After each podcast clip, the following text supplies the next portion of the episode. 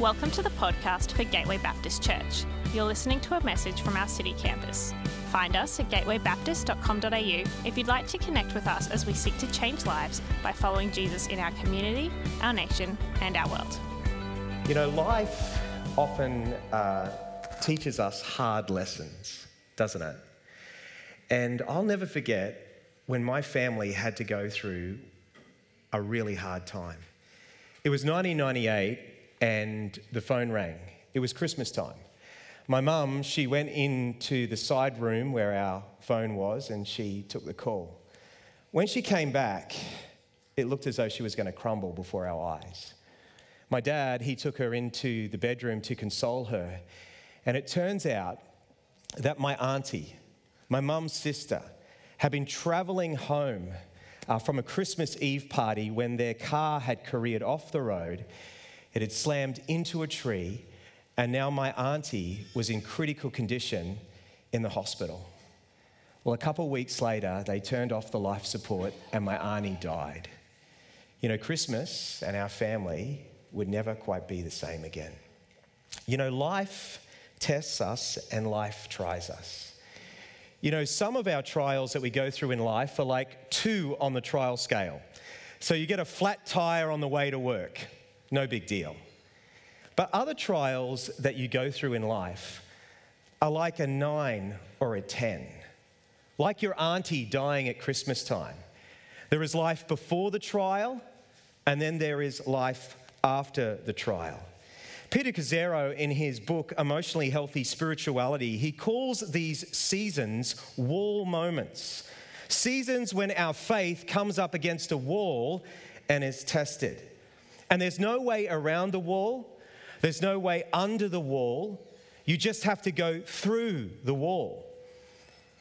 And therefore, many of us, we get stuck at the wall because it's painful. I mean, it's easy to talk about walls, it's easy to preach about walls, but to take that inward journey of going through the wall is very, very painful.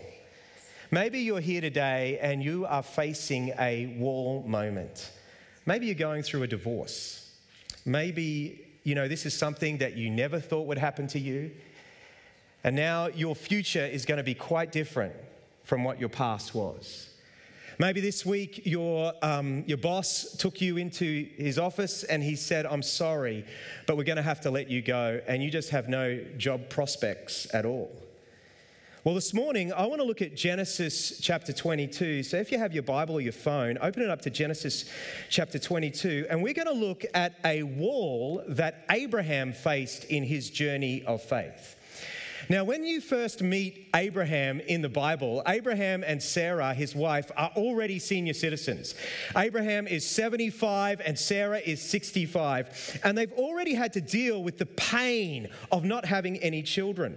But then God came to them, as recorded in Genesis 12, and he said, I'm going to give you multiple descendants, and you are going to be a great nation. And Abraham believed God. And he ended up taking his family from Ur of the Chaldeans over to the land of Canaan. But then year after year goes by, and 10 years go by, and still Abraham has no children. So Abraham says to God, I know you've made these incredible promises, God, that I'm going to be a great nation, but I don't have any kids. And it looks like I'm going to have to leave all of my possessions to my employee, employees.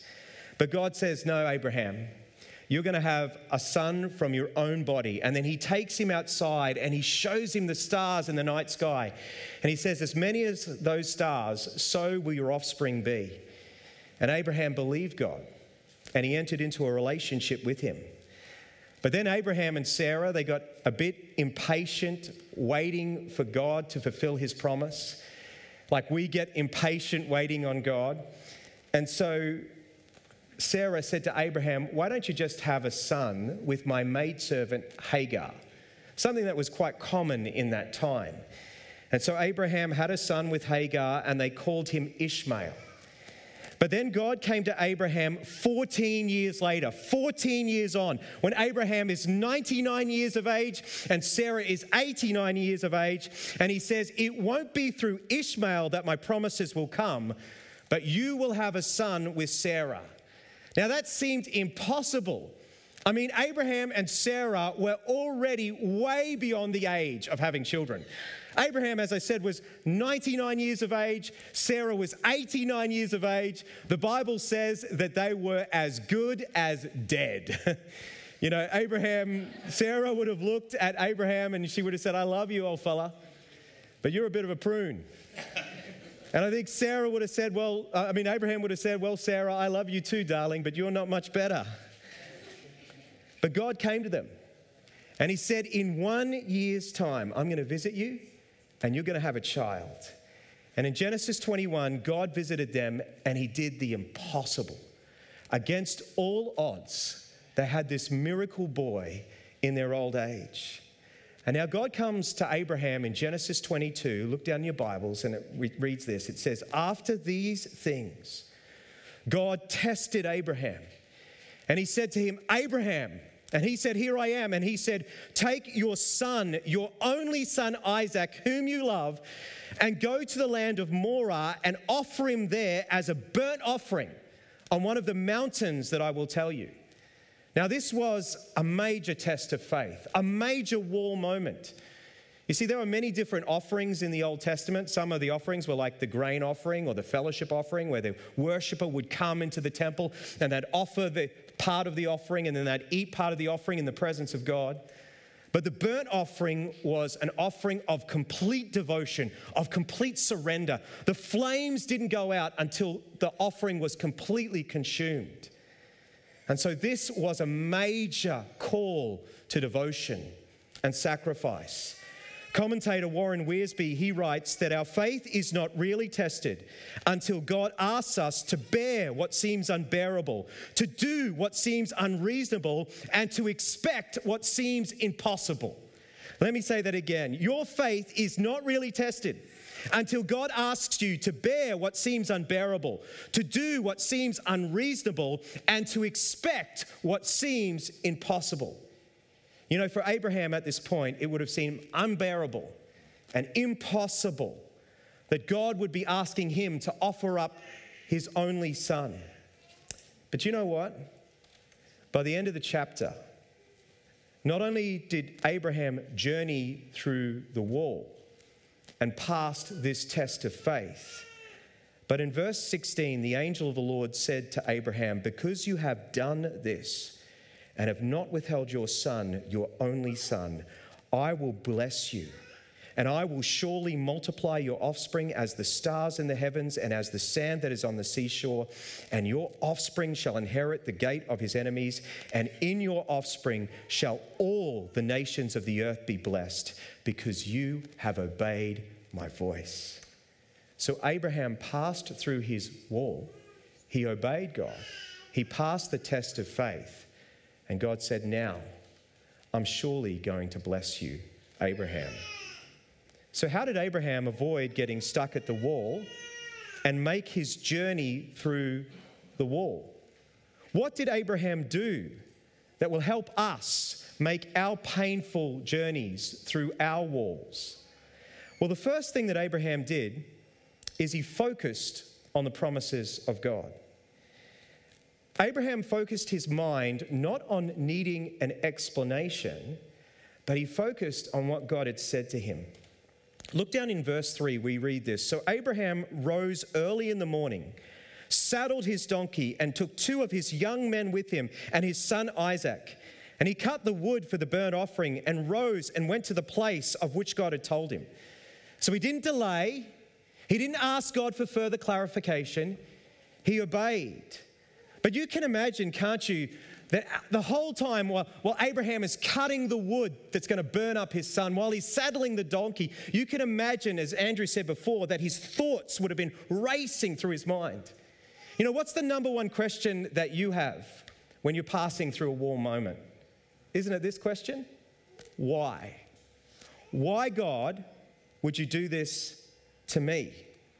But do you notice what's missing from verses 2 and 3 in your Bibles? What's missing is that God never gave Abraham an explanation at this point for why he wanted him to offer up Isaac as a burnt offering. He never told him why. You know, you can expend a lot of mental energy trying to figure out why, trying to figure out what's going on in my circumstances, who's to blame for the situation that I'm in. Now, obviously, that's very normal. But if we spend all of our energy needing an explanation, I think it will only lead to further doubt, fear, and anxiety. So, what should we focus on as we begin our journey through the wall? Focus on God and His promises to you. Look down your Bibles in verse 4, we read this. On the third day, Abraham lifted up his eyes and he saw the place from afar. Now, we just read before that God had said, when, when, you, when you journey, you're going to see the place. And so Abraham has seen the place where he's going to offer Isaac. So, verse 5, we read this. And Abraham said to his young men, Stay here with the donkey. Now, notice this. He says, I and the boy will go over there and worship and come again to you. Now, I don't think that Abraham was lying when he said these words to his young men. I think that Abraham fully expected that he would take Isaac with him and he would go over and he would offer up the burnt offering, Isaac as a burnt offering, and then I think he fully expected afterwards that he and Isaac would return. But why did he expect that? Well, he expected that because God had made him a promise. In Genesis 21, after Isaac was born, God had said to Abraham that it would be through Isaac that your offspring would come. And so Abraham reasoned. If God is asking me to offer up Isaac as a burnt offering, but God has said it will be through Isaac that my offspring will come, then God must intend to do a miracle. God must intend to raise him from the dead. The author of the Hebrews writes this He says, He considered that God was able to raise him from the dead, from which, figuratively speaking, he did receive him back. You see, wall moments reveal to us what we really believe. You know, there's always a difference between what we say we believe and what we really believe. And wall moments reveal what we really believe about God. You know, you can say that you trust God and that He's in control, but you know, all it takes is for a few things to go south in your life, and then you'll come face to face with what you actually really believe. And this wall moment had revealed that Abraham had come to this place of trusting in God. Now, you might be here today and you might say, Man, my faith is nowhere near the faith of Abraham. Well, that's all right. You know, remember, this is 25 years into Abraham's journey of faith. And it already faced multiple walls already. It already faced the wall of he and Sarah being barren. He'd already faced the wall of having to deal with his pesky nephew Lot and all of the troubles that Lot caused him. He also, he also had to face the wall of failing, of trying to take God's will into his own hands and do God's will his own way by having a child with Hagar. And each one of these walls was more difficult than the last, but each one grew his faith. You see, God knows exactly what you need to grow your faith. And so the wall that you're facing right now is specifically designed to grow you in faith. But as I said, what will help you journey through that wall will be not on focusing on needing an explanation, but focusing on the God who called you to himself. You know, in 2010, Tegan and I, we moved from Perth to Adelaide. Uh, I was moving there to become the senior pastor of what would then become City Reach Baptist Church in Oakden. And over the summer, we were staying at my parents' house in Hervey Bay. And it was just a beautiful uh, summer. My parents have a swimming pool, and um, the kids enjoyed swimming in the swimming pool each afternoon. And this one afternoon, my dad and I, we were standing around the swimming pool and we were talking about uh, what, um, what house we were going to buy when we moved to Adelaide. And I was engrossed in the conversation with my dad, talking about all the options that we could, that we could possibly do. And when we were talking, as we were talking, one of my children, Ava, she was only two at the time. She got out of the pool and she asked me to take off her floaties. I think she was intending to go inside. Um, well, a few minutes later, just out of the corner of my eye, I saw Abby, our second eldest daughter, pick up Ava's lifeless body off the bottom of the pool. She'd obviously jumped back into the pool without her floaties, sunk to the bottom, and had been there for I don't know how long. I screamed, Oh no, I've let my kids drown. Fortunately, my wife Tegan, she's a nurse, and her nursing training kicked in, and she did CPR. And what seemed to be, for what seemed to be the longest two minutes of my life, eventually Ava coughed up some water and she started breathing again. Now, she's fine, praise God. As you heard, she's here today. She's a healthy 15 year old, so she's fine. But that night, as I went to bed, my thoughts were racing through my mind. And the only way I could quiet my racing thoughts was by focusing on what God had said to me, was focusing on the fact that I was his child and he loved me. So, to journey through the wall, don't focus on needing an explanation. You may not get one, but focus on God and his promises to you. But not only do you need to focus on God's promises, if you want to journey through the wall, you need to give up control. Look down in verse 6, we read, And Abraham took the wood of the burnt offering and he laid it on Isaac his son. And he took in his hand the fire and the knife. So they went both of them together. Then we read this in verse 7 And Isaac said to his father, Abraham, My father.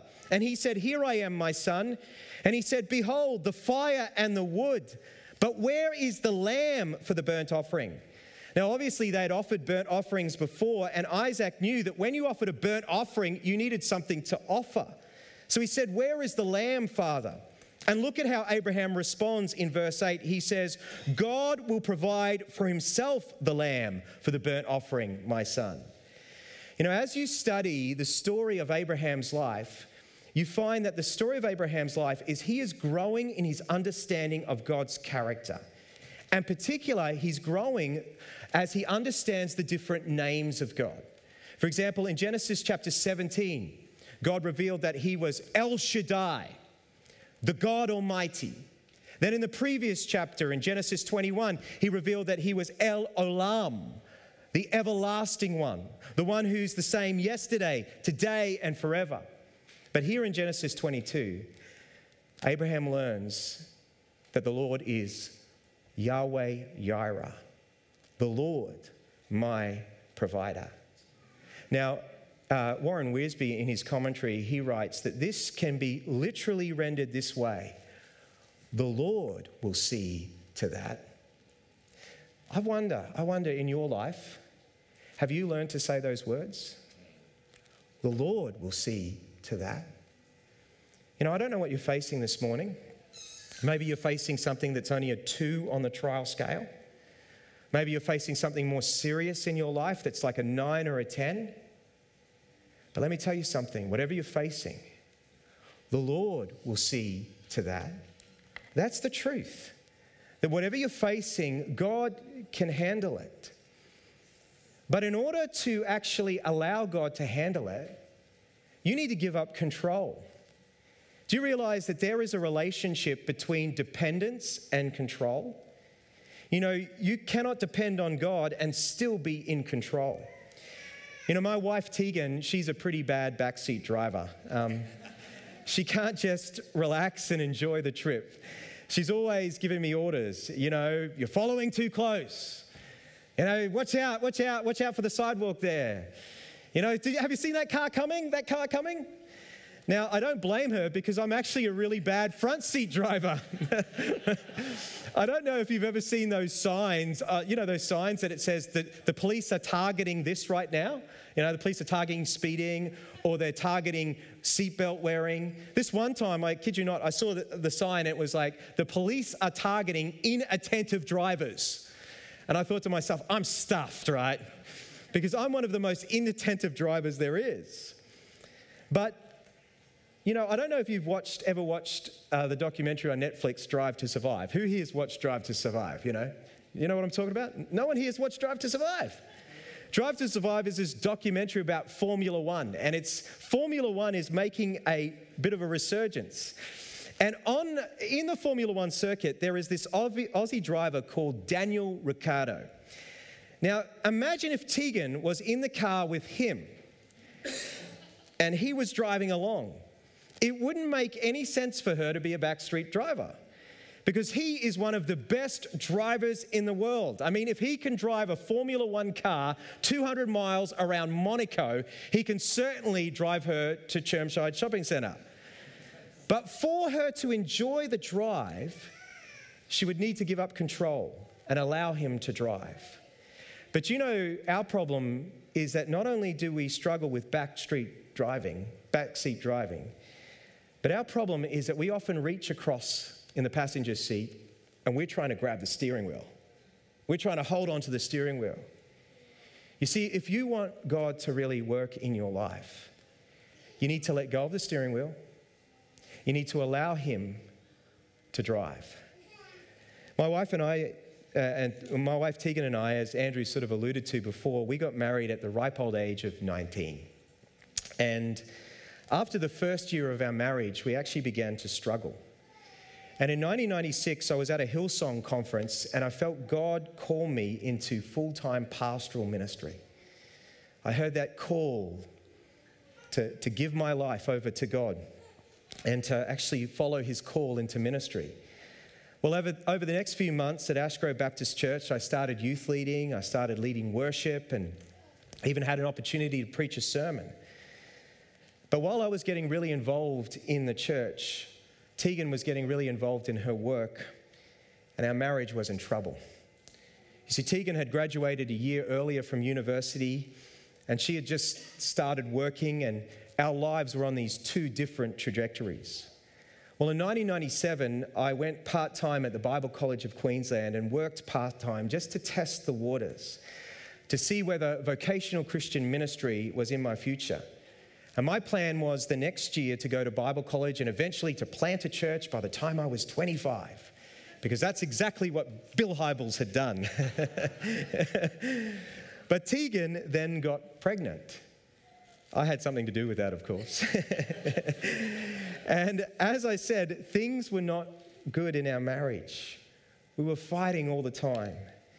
Tegan wasn't going to church because she wouldn't play into my hypocrisy. You see, I thought to be a big man of God meant that you put on this brave front at church, pretending that you're someone who has it all together. And she wouldn't play into that. And any time that she questioned whether it was a good idea for us to go to Bible college, I would just quote to her Ephesians 5:21, "Wives, submit to your husbands." I used it like a bit of a stick that I would bat over her head. Well, one day, right at the end of 1997, by this time we'd been fighting over and over again, Tegan said to me, When you come home this afternoon, I'm not going to be there.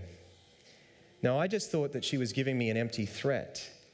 But sure enough, when I came home, she wasn't there. Now, some friends tracked her down, and it turns out she'd booked herself into a hotel. And the friends, the husband, he came and got me and he took me out for dinner. And the wife took Tegan out for dinner, and I was so angry. I listed off all these demands that I said Tegan needs to meet if she's going to come back to me. And top of the list was Ephesians 5:21, wives submit to your husbands. Well, my, my friend, he got the list and he read it out to Tegan. And she broke down and cried. And she said, I want to be the wife that Timon wants me to be. But we're just so broken. And he won't listen. See, I was holding on to my dreams, I was holding on to my life, I was in control. Well, then my friend, he said to me some words that I'll never forget. He said, You need to read Ephesians 5 again, Timon. Because it not only says, Wives, submit to your husbands, it says, Husbands, love your wives as Christ loved the church and gave himself up for her. And so instead of going off to Bible college and pursuing that, we moved down to Helensvale and I just was a music teacher. I'd given up control. You see, if you are going to pass through the wall, then you need to give up control. You need to let go of control and allow God to be the driver's seat of your life. So, if you're going to pass through the wall, you need to focus on God's promises. You need to give up control. But finally, to pass through the wall, you need to look forward to future blessings. You know, I wish I could give you a time frame for your wall that you're facing this morning. I wish I could say that your wall will only last for the next month or the next six months or the next year. But God is sovereign over the length of our walls. You know, for Abraham, this wall in Genesis 22, it only lasted three days. But the wall of having to wait for Isaac actually lasted 25 years. So some walls are short while others are much longer and we, are, we have to wait. But what will help us to wait as we journey through the wall is by looking forward in hope to future blessings. Look down in verse 9 in your Bibles, we read this. When they came to the place of which God had told them, Abraham built the altar there and laid the wood on the altar in order and bound Isaac, his son, and laid him on the altar on top of the wood. Then Abraham reached out his hand and he took the knife to slaughter his son. But the angel of the Lord called him from heaven and said, Abraham, Abraham. And he said, Here I am. And he said, Do not lay your hand on the boy or do anything to him, for now I know that you fear God, seeing you have not withheld your son, your only son, from me. You know, now we see what this test was actually all about. God was testing Abraham's heart to see whether Abraham feared God and loved God above all other things.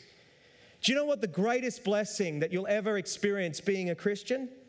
The greatest experience that you'll ever have as a Christian is having a deep relationship with God.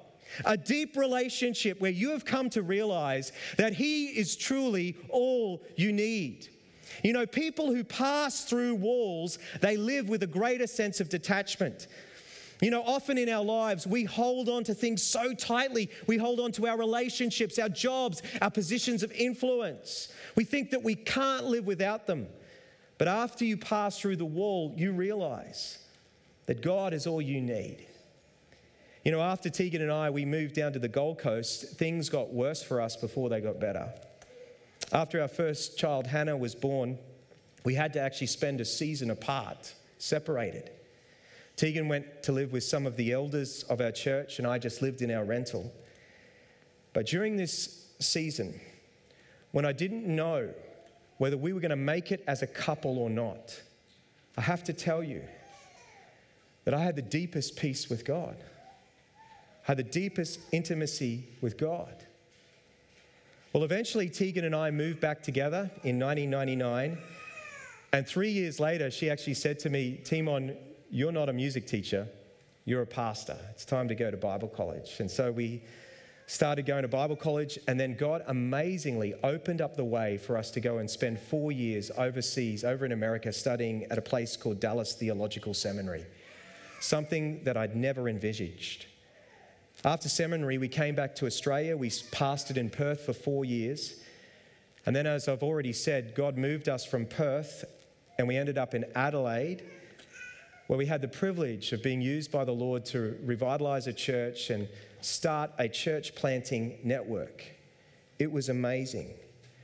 Now, if you had have asked me two years ago where I was going to be for the rest of my life, I would have said Adelaide. God had given us, and I remember exactly where I was. I was in this moment of worship. God had given me this vision for planting churches. Because our, our, our country, our nation needs more churches. God had given me this vision to plant 10 churches in Adelaide, 10 churches interstate, and 10 churches overseas. And God was doing it. He was bringing people, He was bringing resources, and God was doing this amazing thing. But then last year, Tegan and I went through another wall. God asked me to resign my roles and move back to Queensland. It was like God was asking me to take my son, my only son, whom I love, and offer it to him. You know, it's so interesting, isn't it? We can take God given blessings that He's given us, and we can take them in and we can hold on to them tightly. They can become our identity, they can become the things that we love more than God. And I have to say, my ministry had become my identity. Don't know where it happened, but just over time, it, it became the biggest thing in my life. Now, at first, when God asked me to resign my roles, I resisted. But eventually, through the counsel of others, I realized what God was asking me to do. He was asking me to take my positions and place them on the altar before Him. And when I finished up last year on the 30th of November, which was the date when I finished being the senior pastor of City Reach Oakton and the director of a church planning network, I thought that my life was over. I couldn't imagine life beyond that. But do you know what I discovered?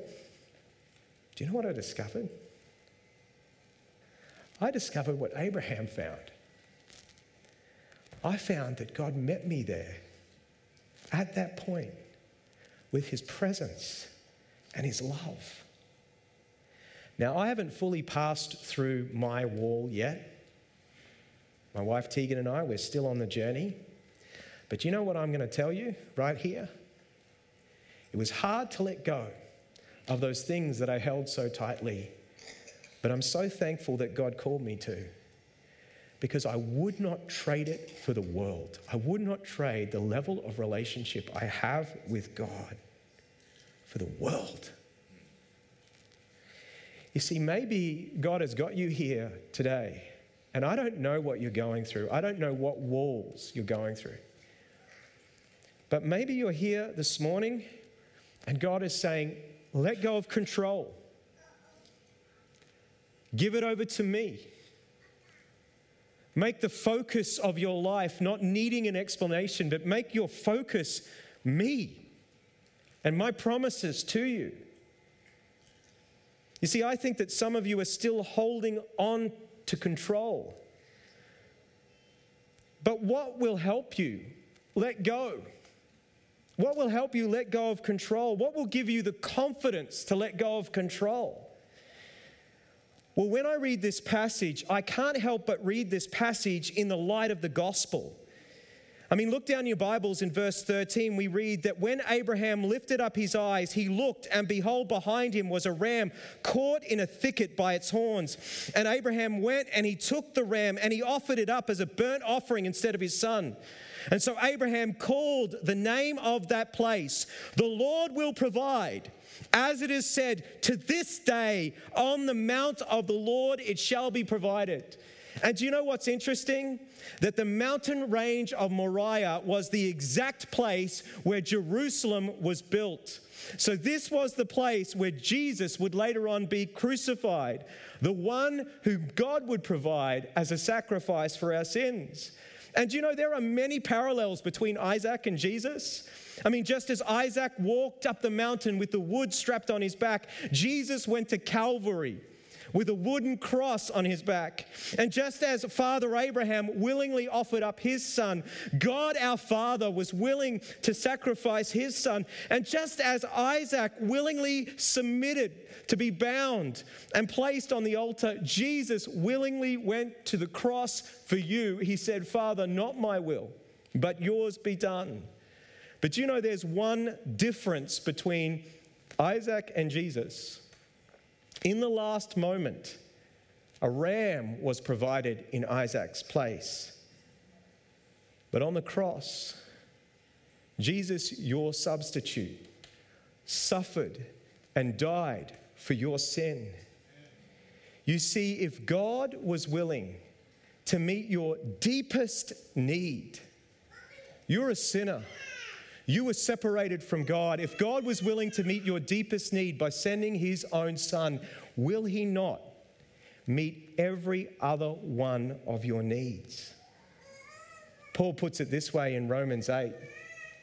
He says, If God was willing up to offer up his son, how will he not be willing to give us all things?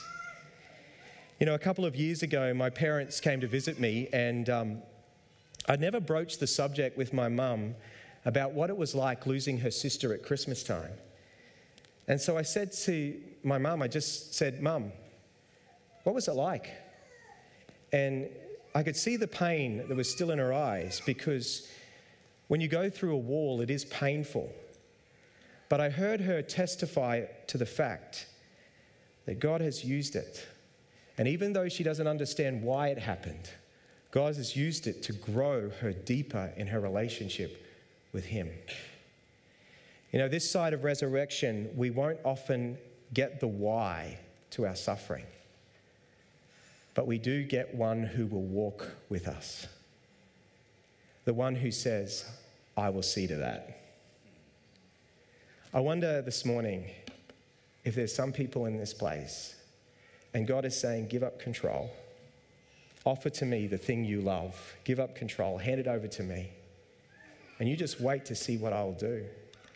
Know, I was just sitting in worship this morning and I was just meditating on this passage. I didn't prepare this, but I just was amazed. I was amazed at the promise of God to Abraham right at the end of the story. God says to Abraham, Now I will surely bless you. And he says, Now your descendants will be as numerous and through your descendants, all the nations on the earth will be blessed. I was just blown away. Abraham couldn't see, but that was that's referring to Jesus, that through Jesus' work, every nation on the earth will be blessed. And I thought Abraham didn't know how critical his wall was. That when he passed through his wall, it would end up in the blessing of the entire world. And maybe some of you don't even know how important your wall is for future generations. You have no idea how critical it is that you make that journey through the wall. Because it's going to it's going to result in not only blessing for you but blessing much blessing for others. So i wondered is god calling you to give up control this morning? Is god calling you to hand over to him your life I want to, want to invite the band to come back up and I just want to pray right now. So let's, let's pray together.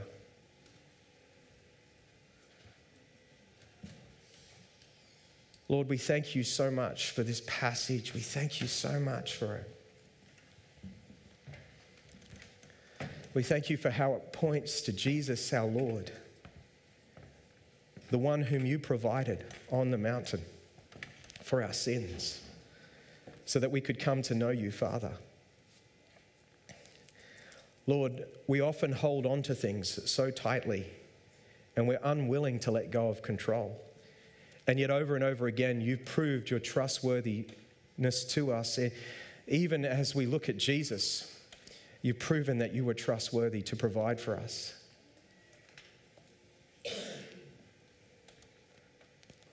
You know, last Sunday I was in worship and I just at the, at the church I was attending, they were singing this song as the last song New Wine. And as I was singing it, I just, I just sensed that this, was, this is a song for some of you here this morning. In the pressing, in the crushing, He's making new wine.